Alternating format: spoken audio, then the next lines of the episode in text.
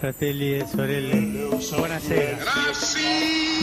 Luterilaisuus ei näy. Bismillahirrahmanirrahim. Täältä päin kovin paljon. In the name of God. Taantuma on nuorempia, nuorempia perheitä. Selittelemättä perheitä. It is this unseen power. Elämme keskikesää, mutta taivaanmerkkejä tarkkaan lukeva kuitenkin huomaa, että valo käy jo hetki hetkeltä vähäisemmäksi. Ellette pidä hyvät kuulijat varanne, käy niin, että äkkiä arvaamatta jo muutamassa kuukaudessa yllenne käy pimeys ja kylmä. Silloin käy sen huonosti, joka ei tästä ota mato-onkeensa, vaan erehtyy kuvittelemaan kesän valoa ja lämpöä ikuisiksi. Keskikesään liittyy vielä juhannuksen jälkeenkin myös Johannes Kastaja, erämaan profeetallinen ääni. Hänhän kehotti kansaa parannuksen kasteelle ja varautumaan siihen, että elonleikkuun aika on ovella. Johanneksen ääntä tavoitellen horisontissa puhumme tänään profeetoista ja profetioista. Keitä ovat tämän ajan profeetat? Mistä he puhuvat? Missä voimme heitä tänään kuulla? Tämä keskustelu on uusinta kesältä kaksituhattaseitsemäntoista ja sen luotsaavat Ville Talolaja ja Anna Patronen. Tervetuloa studioon dosentti, johtava tietoasiantuntija ja pastori Matti Myllykoski. Kiitos. Sitten meillä on päätoimittaja emeritus, pastori Henkin Tapani Ruokanen. Tervetuloa. Kiitoksia. Ja oikein hyvää mittumaaria teille. Kiitos. Mittumaari, tämä Johannes Kastajan juhla, jota me vietämme täällä keskellä kesää tästä vaihtelevasti tietoisena, että se on nimenomaan se juhla, mutta kuka oli Johannes Kastaja, Matti Myllykoski? Johannes Kastaja oli maailman aikojen käännettä omalle sukupolvelleen julistanut profeetta, joka vaikutti Galileassa ja sitten Jordanin tuolla puolen ja ää, syöksi suustaan tuomion sanoja. Ei ainoastaan ohuelle kapealle yläluokalle, vaan oikeastaan koko kansalle. Ja vaati sitä tekemään parannuksen, täyskäännöksen. Ja tuomio olisi pian edessä ja Jumala tuomitsisi kansansa ja lopputulos ei olisi varmaan sen parempi kuin, että pieni jäännös siitä pelastuisi.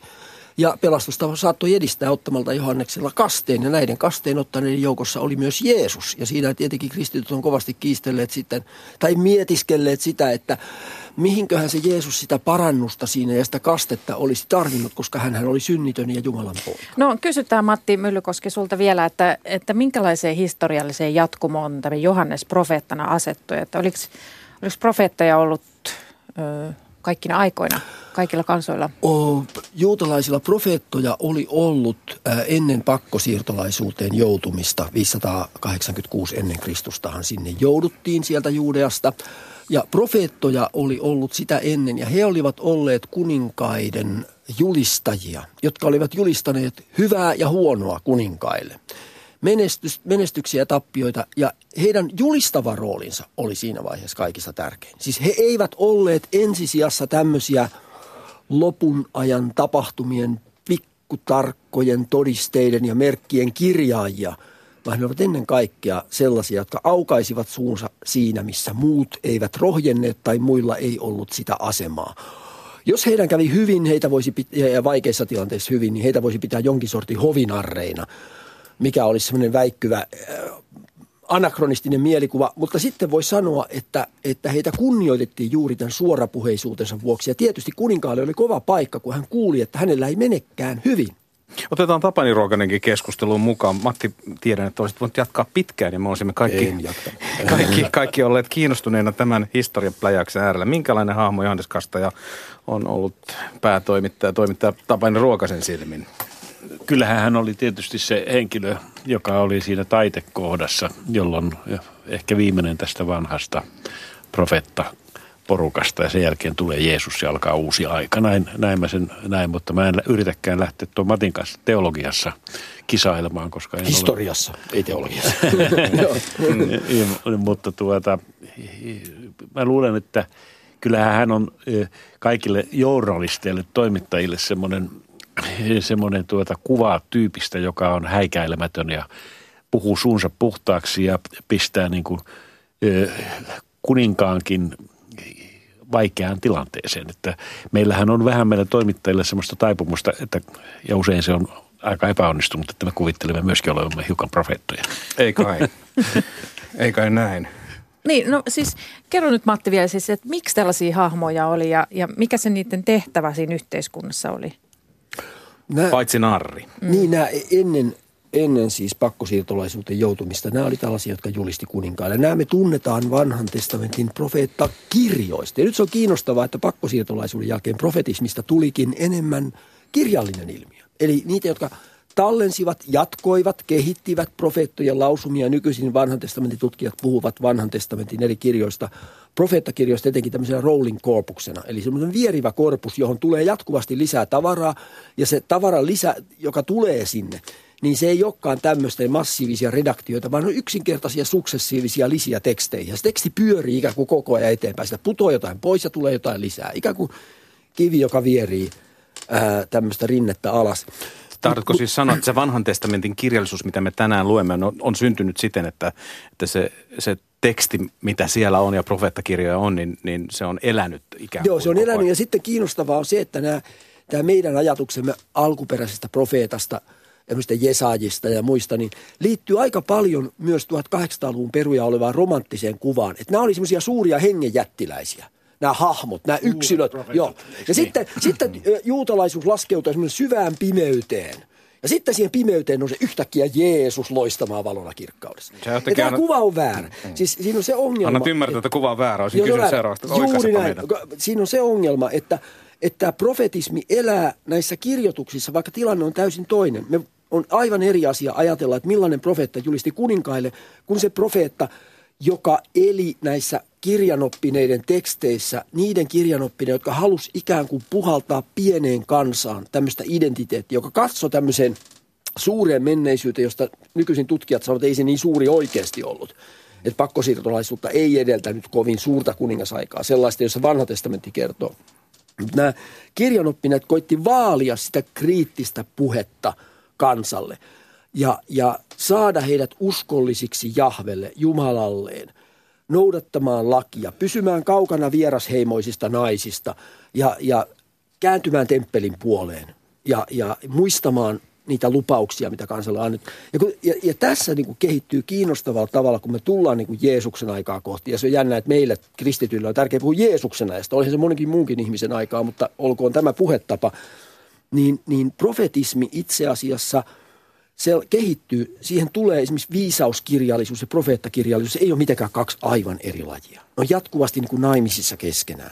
Samaten apokalyptiikka kasvaa, tämmöinen jyrkkä lopunaikojen odotus ja merkkien tarkkailu, mikä me tunnetaan Daniel-kirjan joistain osista, se on hyvin myöhäinen kirja, niin se kehittyy osaksi sitä. Eli meillä on niin kuin hirveän sekava aika, jossa Johannes Kastaja astuu esiin. Ja hänessä on kyllä, niin kuin tässä vähän vihjattiinkin, tämmöisiä vanhan ajan profeetan mielikuvan herättämiä piirteitä, että hän on julistaja. Hän julistaa tuomiota, hän on ehdoton, hän on jyrkkä, hän on piikit pystyssä joka suuntaan, hän on autiomaassa. Mm. Tapani Ruokanen, kun tämä moninainen profet, profetismin ja profet, profeetoiden tunnusmerkistö on, on tässä käyty läpi tuolta Israelin historian ajalta, niin mistä päin ö, sinä kuulet profeetallista ääntä etupäässä tänä päivänä? No esimerkiksi kun Suomessa joku nousee kirkossa tai muualla, ei se aina tarvitse olla kirkossa sanomaan, että maahanmuuttajalla on täysi ihmisarvo. Että olkaa varovaisia siinä, että miten kohtelette häntä, koska Kristus tulee meitä vastaan tässä maahanmuuttajassa. Siinä esimerkiksi, tai kun vaaditaan, että perheet pitää yhdistää, koska se on inhimillistä ja, ja jos te teette sen, niin te teette väärin. Tai esimerkiksi semmoisessa pienessä yksityiskohdassa tein muutama vuosi sitten haastattelua Oulun piispa Samuel Salmen kanssa ja hän kertoi, kuinka kaivosyhtiön johtajat olivat sanoneet hänelle, että, tuota, että ei piispan kuulu käsitellä näitä asioita, niin minä sanoin heille, näin sanoi Salmi, maa on Herran, tämä asia kuuluu minulle. Minusta, minusta siinä oli profeetallista sävyä ja, ja profeettoja on elossa tällä hetkellä monia, myöskin esimerkiksi piispa Desmond Tutu, aivan ehdoton profeetta, joka sanoi omille kuninkailleen, siis presidentti Boottalle ja muille, että tehkää parannus. Mm. Te ette voi jatkaa. Eli näitähän on pilvin pimeillä ollut koko historian ajan. Niin siis nämä, jos me palataan siihen raamattuun, niin jos, jos lukee raamattuun, niin ymmärtää, että nämä profeetat ovat aina tämmöisiä eksentrisiä hahmoja. Ne ei ole, vai ovatko? Vai ovatko? Öö, jos, jos me ajatellaan sitä mallia, joka me saadaan Johannes Kastajasta, niin on. Mutta sitten...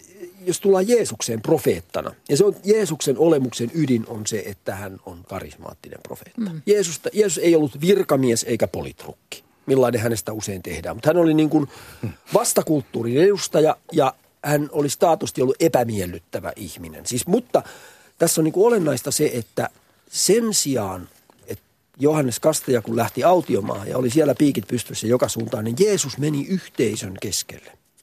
Ja se on, se on niin kuin melkoinen tavallaan rohkeuden osoitus mieheltä, joka ei mennyt naimisiin, siis tradition mukaan. Tällä, tähän voi esittää vaihtoehtoisenkin teorian, että hän oli naimisissa, mutta jäi leskeksi. Mä pitäisin sitä ihan vaihtoehtona. Hmm. Mutta sitten vietti tämmöisissä random-liikkeissä sitten aika lailla syvään aikuisikään elämäänsä. Ja sitten kun Johannes Kastaja kuolee, todennäköisemmin silloin, hän irtautuu siitä liikkeestä ja julistaa omaa evankeliumiaan, joka on, jonka juuret on siinä tuomion sanomassa, mutta hän menee ihmisten keskelle ja hän antaa positiivisen lupauksen.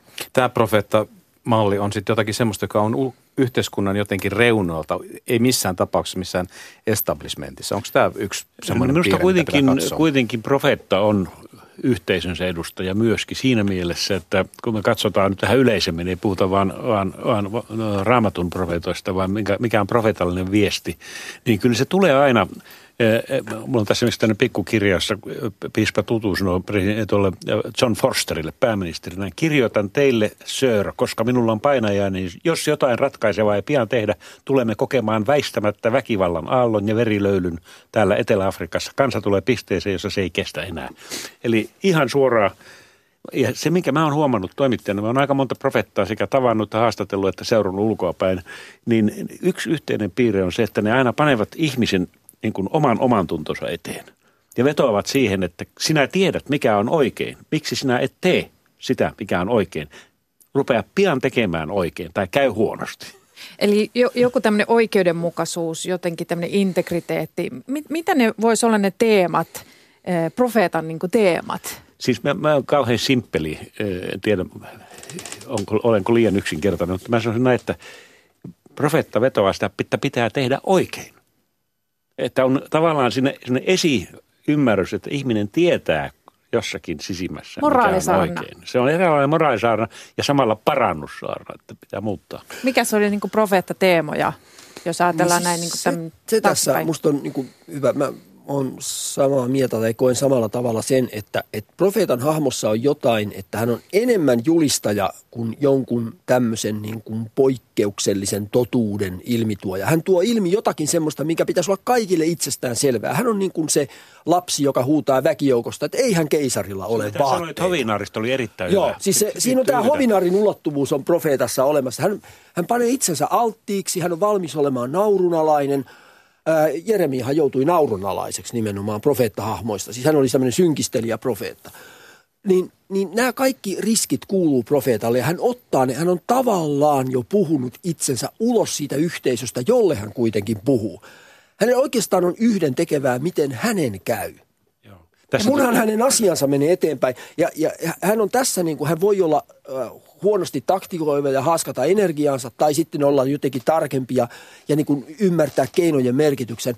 Mutta mut tärkeintä on se, että hän panee itsensä niin kuin täysillä likoon ja useimmiten tuhoutuu. Ja tämähän on niin kuin Jeesuksessa tämä selvä piiri. Ja jos me ajatellaan niin kuin kirkkoa, joka on menettämässä väkimääriään, niin se toimii täsmälleen päinvastoin kuin Jeesus. Se niin kuin tarttuu rystyset valkoisena siihen hupenevaan prosenttimääräänsä, katsoo tilastoja. Mitä me voisimme vielä tehdä mielistelläksemme ihmisiä? Sanoo pastori Matti Myllykoski, pastori Tapani Ruokanen, onko, onko kuva oikea? Kirkko? Minusta se on aika, aika hyvä kuva, koska täh, sehän johtuu siitä, että tämä toimintahan, jota Matti kuvaili tuossa, niin on tietysti hyvin loogista ja hyvin rationaalista, mutta se ei ole, se ei ole kovin kristillistä eikä kovin profetallista. Mulle tulee mieleen eh, Nicaraguan Ernesto Cardenal, joka on katolinen pappi ja, ja tuota... Hänhän toimi täysin niin kuin laskelmoimattomasti omaa etuaan vastaan ja joutui sitten paavin nuhtelemaksi ja syrjään tavallaan siitä hierarkiasta, mutta e, tämä järjestelmä on niin vanha, kaksituhatta vuotta tässä rakentunut päällekkäin aina uutta ja uutta, että, että se on hyvin vaikea olla siinä niin kuin profeetallinen, kun on itse osa sitä yhteiskuntaa ja sitä järjestelmää, niin kuin meillä Suomessa varsinkin erityisesti kirkko on. Yksi tärkeä piirre profeetalle, jos vaikka, vaikka profeetta olisi niin kuin liitoraidassa, niin se idea olisi se, että profeetta tunnustaa tosiasiat. ja, ja menee niissä tosiasioissa tavallaan juuriin asti.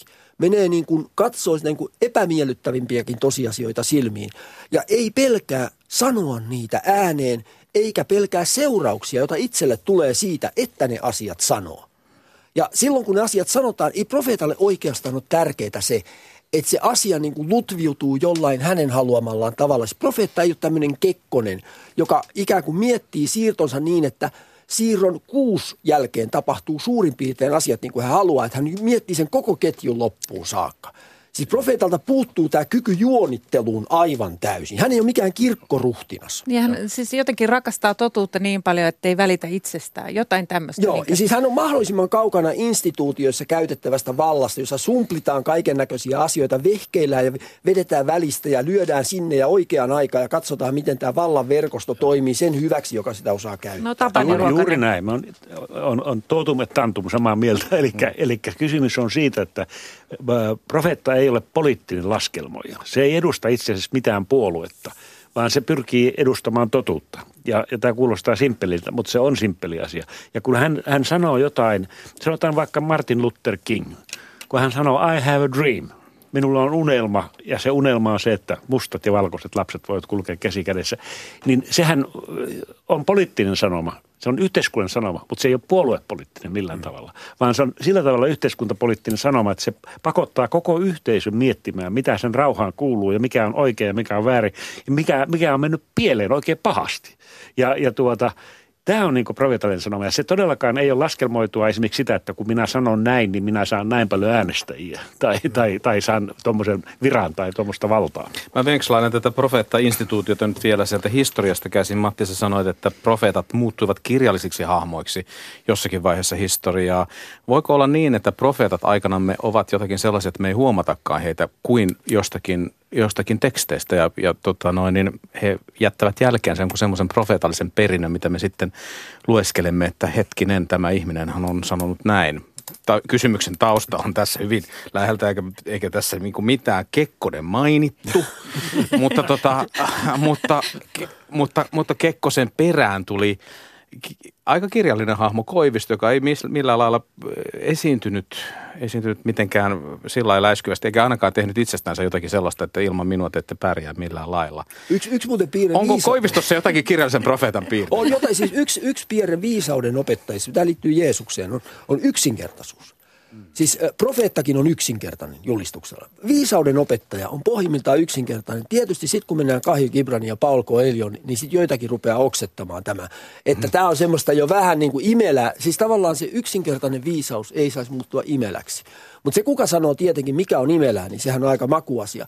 Mutta siinä on tietty, mikä siis Mauno Koivisto itse asiassa, kun hänet mainitaan tässä, niin, niin hänen, hänen esiintymisessään on tietty koruttomuus ja yksinkertaisuus ja kansanomaisuus, joka vetosi vaistomaisesti suomalaisia. Mä luulen, että se olisi vedonnut kyllä moneen muuhunkin eurooppalaiseen kansaan kuin, kuin suom, suomalaiseen. Et siinä on mun mielestä joku, vi, hän tahtomattaan tavoitti tämmöiselle viisauden opettajalle tyypillisen piirteen. Hän muotoili sanottamansa hyvin yksinkertaisesti, että kaikki saattoi ne ymmärtää ja vieläpä ymmärtää suurin piirtein oikein. Tapani. Tämähän on selvä, että me ei kannata yrittää pukea ikään kuin profeetan kaapua kaikkein ylle. Ja minusta tuo viisauden opettaja on aika hyvä määritelmä. Ja presidentti Ahtisaari taas sanoi kerran, kun hän on tämmöinen rauhanneuvottelija, että hänet on koulutettu hitaasti hahmottavien opettajiksi. Siitä on hänelle ollut paljon hyötyä. Eli, eli meillä on erilaisia rooleja, mutta meillä on hirveän paljon vääriä profeettoja. Ja tietysti hauska kuulla Matinkin näkemys, mikä on mm. väärä profeetta, mutta me oltaisiin kysytty sitä itse asiassa. Puhutaan siitä, puhutaan kohta. Kiva, niin mennään sieltä edelle, puhukaa vaan. Ei, kun mennään siellä vaan. Niin, niin, eikö mä ajattele, että siis meillä on suunnaton määrä ihmisiä, jotka ovat julistautuneet itse profeetoiksi ja, ja, ja Raamattukinhan varoittaa, että älkää kuulko heitä, jotka ovat niin röyhkeästi ottaneet tämmöisen vallan itselleen ja jotka puhuvat semmoista, mitä ei oikeasti tapahdu, joka ei ole Jumalan tahto. Ja, ja tätähän on niin kuin mm. koko ajan liikkeellä ja, ja tämä mediamaailma antaa milloin kenellekin tämän mahdollisuuden julistaa? No. Mistä tunnistaa väärä profeetta, Matti Myllykoski? Vä, väärä profeetta on semmoinen, jolla on niin kuin nimenomainen poliittinen agenda, johon hän itse sitten sotkeutuu ja kompastuu kaiken kaikkiaan. Ää, Jeesuksen kuoleman jälkeen ää, varhainen seurakunta odotti, että Jeesus tulee pian takaisin. Jeesus oli itse tavallaan antanut ymmärtää sitä, että valtakunta tulee pian, ja kun Jeesus oli kuollut ja noussut kuolleista, niin heidän tämän ensimmäisten kristittyjen kokemuksen mukaan odotettiin, että Jeesus tulee sieltä ensin valtakunnan, tuo sen valtakunnan. Ja silloin pohdittiin, että mihin, mi, mitäköhän merkkejä sillä olisi. Ja jotkut näkivät, että juutalaissota kun lähestyy Juudeaa ja Jerusalemia, niin Jerusalemin temppelin kukistumisesta tulee merkki, samanlainen merkki kuin se oli jo aikaisemmin. Ja sitten se tapahtuu. No, sitten se ei tapahtunutkaan. Ja täytyy jotenkin selvittää se, että näitä vääriä profeettoja oli kuunneltu, he oli hurskaita miehiä, he vaikuttivat olevan oikeassa, mutta he olivat väärässä. Mm. Ja heillä oli siis nimenomainen aikaan sidottu agenda, jossa he ajoivat sen profetiansa niin ahtaalle, että he eivät voineet kuin erehtyä. Tässähän tullaan siihen mielenkiintoisia ajatuksia. Jeesus itse sanoi niin, että nämä väärät profeetat on siis lampaiden vaatteissa olevia susia, jotka raatelevat ihmisiä ja heidät tunnetaan heidän hedelmistään. Mm. Ja tämähän on usein tämä, Joo. kun syntyy tämä kaos, niin sehän on se merkki, että tämä ei ollutkaan. Usein nimenomainen poliittinen agenda, ja mä tarkoitan poliittisella agendaa, ei puoluepoliittista agendaa, vaan semmoista, että ihminen haluaa käyttää valtaa yhteisössä. Se on samantekevää, onko se tämmöistä niin kuin perinteistä stalinistista valtaa vai fukolaista valtaa, jossa ihminen hyödyntää verkostoa. Kirkossa muuten ei tunnisteta eroa näiden kahden välillä. Jos ihmisellä olisi valtaa, sen pitäisi olla Stalinin, tai, tai sitten sen pitäisi olla niin kuin sellaista Stalinin valtaa, että ihminen komentaa ja yksi yhteen toteutetaan, ei mulla mitään semmoista valtaa ole, sanoo niin kuin jokainen piispa kirkossa. Mutta mut siis valta on itse asiassa verkostoitunut, se on paljon isompi vastuu ihmisellä. Ja sen takia, jos me ajatellaan siis tämmöistä yhteisöä, jossa joku puhuu niin kuin totuuden rinta-äänellä, niin hän ei näe sitä omaa vastuunsa, vastuutaan niihin pieniin ihmisiin, joiden kaikkiin sielun liikkeisiin se vaikuttaa. Tämä, te, tämä mun mielestä, tämän pitäisi herättää semmoisen jonkinlaisen nöyryyden ihmisessä. Mm. Että et, et meillä on tavallaan meidän tavassamme puhua, meidän tavassamme toimia olisi jotakin niin kuin läpinäkyvää, paljasta, inhimillistä. Jotakin semmoista, mikä on tämmöisissä hyvinkin kärkevissä profeetoissa ja vaikkapa näissä viisaudenopettajissa, se paljaus tulee juuri siinä, että he ovat pohjimmiltaan hyvin yksinkertaisia. Ja myöskin siinä on se nöyryys, että no. näkee sen, että tuota, omat rajansa, että vaikka tavallaan julistaa totuutta, niin se koskettaa myös mua itseäni ja minun täytyy alistua sen alle ja olla itse kriittinen myöskin ja avoin, läpinäkyvä. Joo, siis silloin, silloin profeetta itse edustaa pohjimmiltaan sitä samaa ihmisyyttä kuin kaikki hänen kuulijansa. Ja se on hänen tunnusmerkkinsä. Hänen perimmäinen tunnusmerkkinsä on saman ihmisyyden edustaja, ei se määrittäjä. Ei edes sillä tavalla, että meillähän siis luterilaisuudessa yksi ongelma on tämä, että meillä luterilainen tämmöinen demokraattinen kirkkokäsitys perustuu siihen, että kukkaa ei ole mitään. Että kaikki ollaan syntisiä, me kaikki ollaan kelvottomia ja sitä voi niin kuin piispakin tai kuka tahansa vallankäyttäjä julistaa niin kuin vakaumuksen syvällä rinta-äänellä, että en minäkään ole yhtään mitään. No se, se on niin kuin retoriikkaa, joka niin kuin ohjaa sen ihmisten välisen vuorovaikutuksen tämmöinen uskonnollisen puheen sivuraiteelle.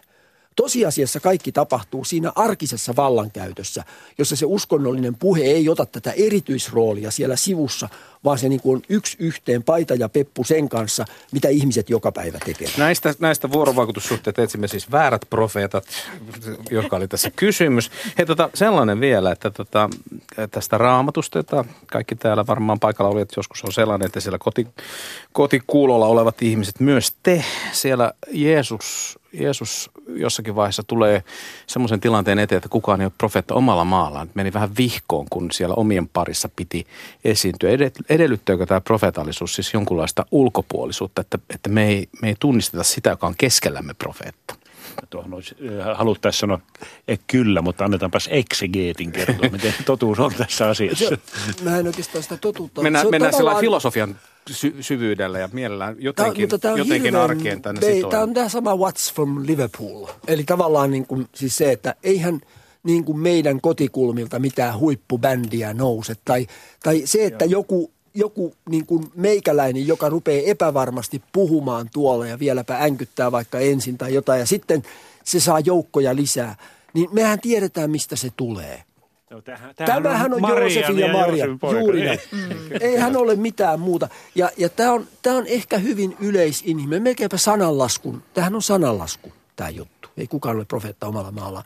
Tämä on sellainen toistuva kokemus, joka oli helppo kytkeä Jeesukseen, mikä sen historiallinen tausta sitten lieneekään, mutta aika varhaista aineistoa. Ja siis meillä on papyruksia esimerkiksi, joissa tämä on vähän eri muodossa välittynyt. Ja suomalainen kansanluonne resonoi luonnollisesti tämän kanssa hyvin. Että vielä mä eihin kysymään teiltä, että hei, no, no, min, niin, että minkälaista profeetallista puhetta me tarvitsisimme keskuutemme tänään?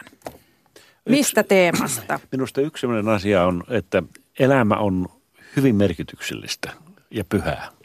Että sitä ei saa loukata. Ja se on hyvin laaja käsite. Se koskee meidän ympäristöä, mutta se koskee myös meitä itseämme. Ja meidän läheisiä ihmisiä ja myös minua. Ja se on niin kuin yksi asia, josta voitaisiin julistaa. Mistä, mistä suunnasta haluaisit kuulla tällaista ääntä? No en mä etsi oikeastaan mitään auktoriteettia. Kuka tahansa saa niin, ilmoittautua, niin. Jonka yhteisö semmoista, semmoista viestiä kaiken tämän pinnallisen hömpän keskellä. Matti. Niin musta jotenkin, jos, jos mä ajattelin Jumalaa, niin, niin, niin mä koen Jumalan niin, että Jumala riisuu ihmisen. Siis se on pohjimmiltaan, ihmisyyden ydin on se, että mitä enemmän ihminen on riisuttu, sitä enemmän on sama kuin kaikki muut ihmiset. Ja ihmisyydessä on tietty semmoinen ydin, ihmisyys itsessään, joka on sama kaikille. Niin profeetta on joku semmoinen, joka riisuu ihmistä niin, että hän näkee ihmisyytensä. Ja, ja mun ei olisi mitenkään vaikea kytkeä tätä ajatukseen Tapanin esittämään ajatukseen pyhyydestä. Siis se pyhyys liittyy jotenkin paljauteen. Se liittyy siihen, että ihmiselle ei ole, ei ole tavallaan siinä konkreettisessa olemisessaan mitään erityistä. Se on se piste, se on olemassa. Mä en kiistä, tämä ei ole niin kuin siinä mielessä vastakulttuurissa, että halveksitaan kaikkea, esimerkiksi korkeakulttuuria tai ihmisten meriittiä tai muuta, vaan tämä on semmoinen jonkinlainen kontrapunkti. Tämä on jonkinlainen semmoinen asia, joka on olemassa aina, riippumatta siitä, että mikä muu meteli ympärillä pyöriikään. Ja tämä on nyt yksi niitä asioita, mihin mun mielestä esimerkiksi kirkon kannattaisi instituutiona niin kuin luottaa. Kyllä, ja että on olemassa, on olemassa semmoinen ulottuvuus tässä todellisuudessa, josta kirkolla on ehkä paljon sanottavaa, ei ehkä välttämättä niin kuin puhein, mutta niin kuin hiljaisuuskin voisi joskus puhua. Joo. Ja se, että kirkko on niin kuin sen asian asiantuntija tietyllä tavalla, jos se uskaltaa vain olla, sen ihmisyyden mm. perimmäisen pohjan. Ja, ja se, siinä on niin kuin presidentti ja huora samalla viivalla. Mm. Siinä ei ole olemassa ihmisissä mitään eroa. Ja kun se uskaltaa, jos kirkko uskaltaa niin kuin tulla tälle tasolle, niin se ei pelkää mitään, ei se toivo mitään, mutta se on no. silloin profetallinen. Joo. Hmm. Näin, näin päättyy meidän yhteinen aika. Kiitos, kiitos kaksi pastoria, Matti Myllykoski ja Tapani Ruokanen. Kiitos muun muassa pastoria. Niin. Kiitos. Kiitoksia, hyvää kesän jatkoa teille. Kiitos samoin.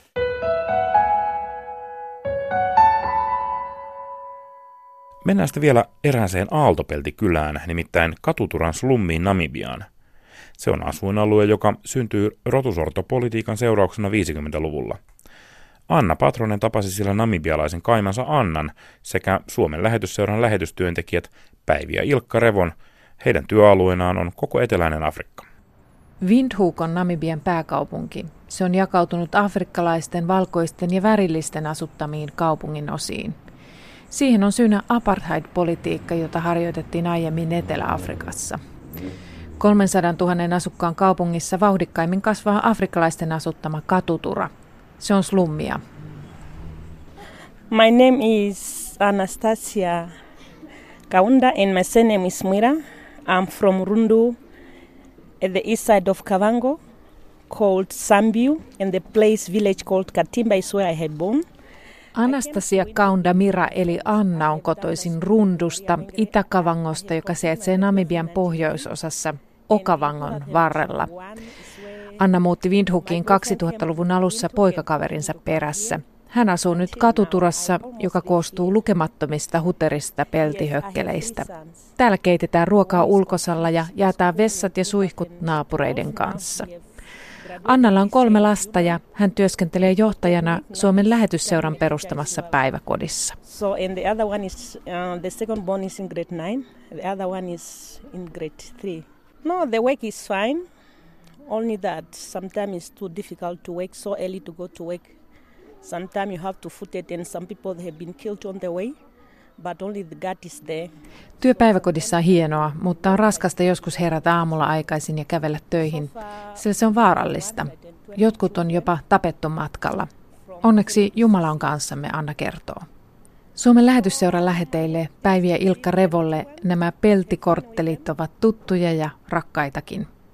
No, täällä asuu mustaihoista väestöä, noin kaksi kolmasosaa Windhoekin väestöstä asuu täällä ja sellaisissa aika, sanoisinko, alkeellisissakin olosuhteissa, mutta ihmiset ovat erittäin iloisia ja kummallista on, että täältä saa semmoista energiaa, kun täällä käy. Täällä aurinko paistaa ja ihmiset ovat ystävällisiä.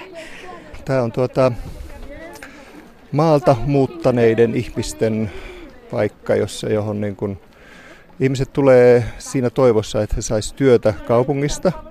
Ja he täällä asuu ennestään jotakin heidän tuttujaan tai ainakin sieltä entisestä naapuristosta tulleita ihmisiä. He muuttaa siihen lähelle ja, ja tässä voi sanoa, että tässä on varmaan niin kuin naapureita tai omalta alueelta tulleita ihmisiä vieri vieressä. Joo, Namibiahan on yksi maailman niin kuin talou, talous.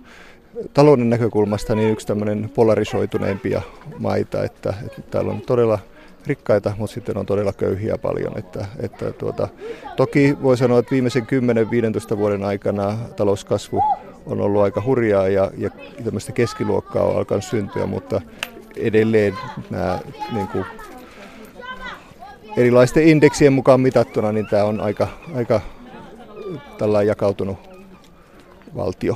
Tänne siirrettiin tuolta keskikaupungilta viisikymmentäluvulla hiukan väkivalloin ihmiset pois tänne alueelle ja tämä katuturat tarkoittaa, tänne emme jää, mutta tänne he ovat kuitenkin jääneet ja sitten tänne muuttaa tuolta pohjoisesta ihmiset paremman elämän toivossa, hakevat työtä, tulevat tänne ja sitten etsivät työtä ja, ja tuota, tulevat sukulaisten luot tai sitten etsivät majapaikkaa ja koittavat etsiä työtä. Ja pohjoisessa ne elinolosuhteet on, kun siellä ei ole muuta oikeastaan kuin karjanhoito ja pellon, pellon kasvatus, niin sitten pellon viljely, niin sitten tulevat tänne etsimään. Siihen aikaan viisikymmentäluvulla se oli aika pieni joukko ihmisiä, joita, joita siirrettiin väkisin.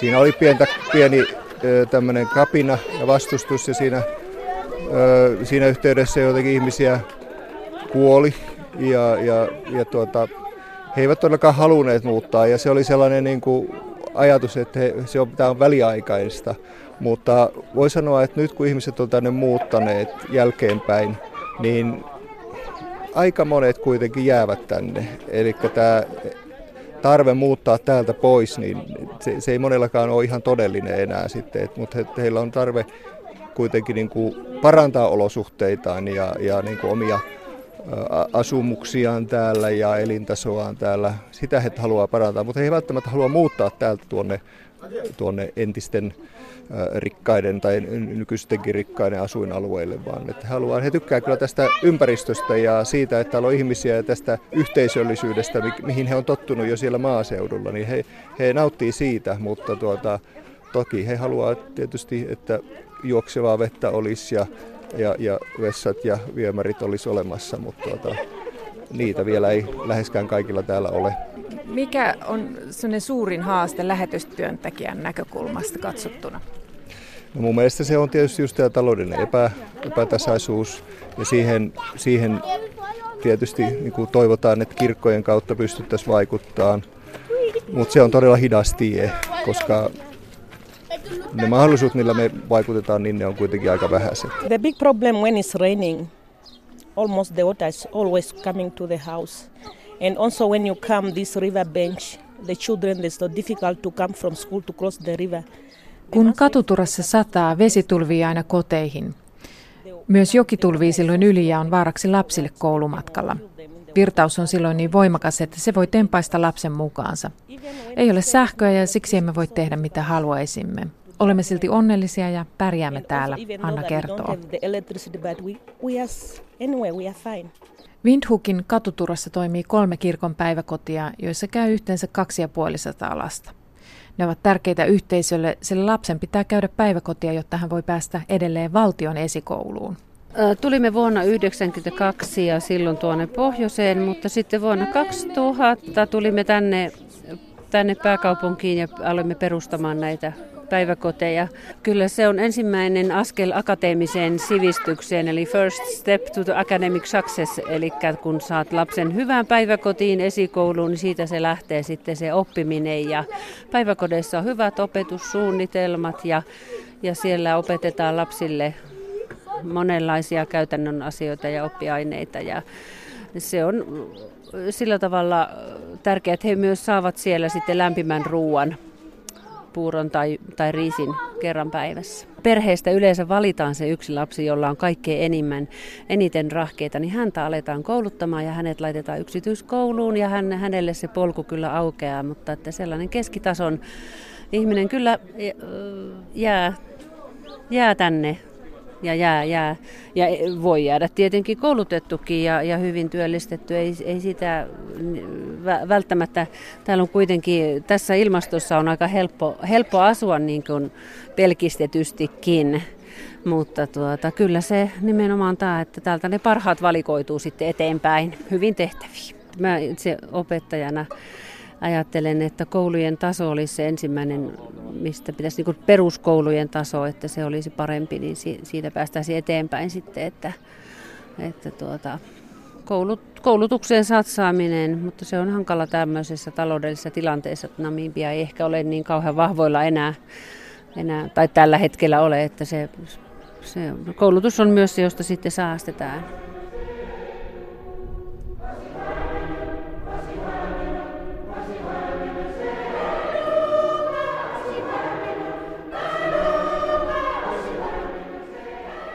Evankelis-luterilainen Hosiana-kirkko raikaa tänään kuoroharjoituksissa. Kirkolla on tärkeä paikka yhteiskunnassa ja sunnuntaisin se on ääriä myöten täynnä. Namibialaisista yhdeksänkymmentäviisi prosenttia on kristittyjä.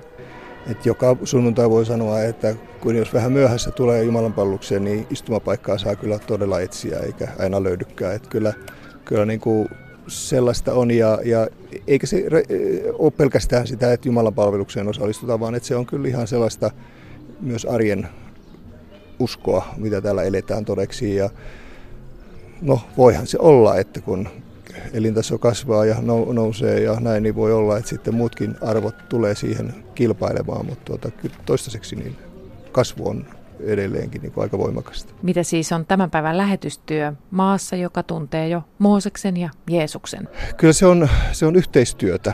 Se on yhteistyötä nimenomaan niin kuin näiden paikallisten toimijoiden kanssa. On ne kirkkoja tai muuta järjestöjä ja heidän niin kuin sitä ajatusta, heidän työtään, sen tukemista ja siinä niin kuin mukana olemista. Ja, ja ehkä myös semmoisia uusien ideoiden ö, tuomista esiin ja, ja reflektoimista heidän kanssa kauttaan, että, että onko ne sellaisia, joita he haluaa toteuttaa, onko ne tässä kontekstissa mahdollista toteuttaa ja muuta, niin, niin mun mielestä se on sellaista. Kyllä näiltä ihmisiltä on paljon oppinut sellaista kiitollisuutta ja en tiedä mitä itse on voinut antaa, että ehkä se on siitä rinnalla kulkemista nykyään niin paljon enempi, että sitä jaetaan puolin ja toisin, että heistä on tullut meille kyllä ystäviä.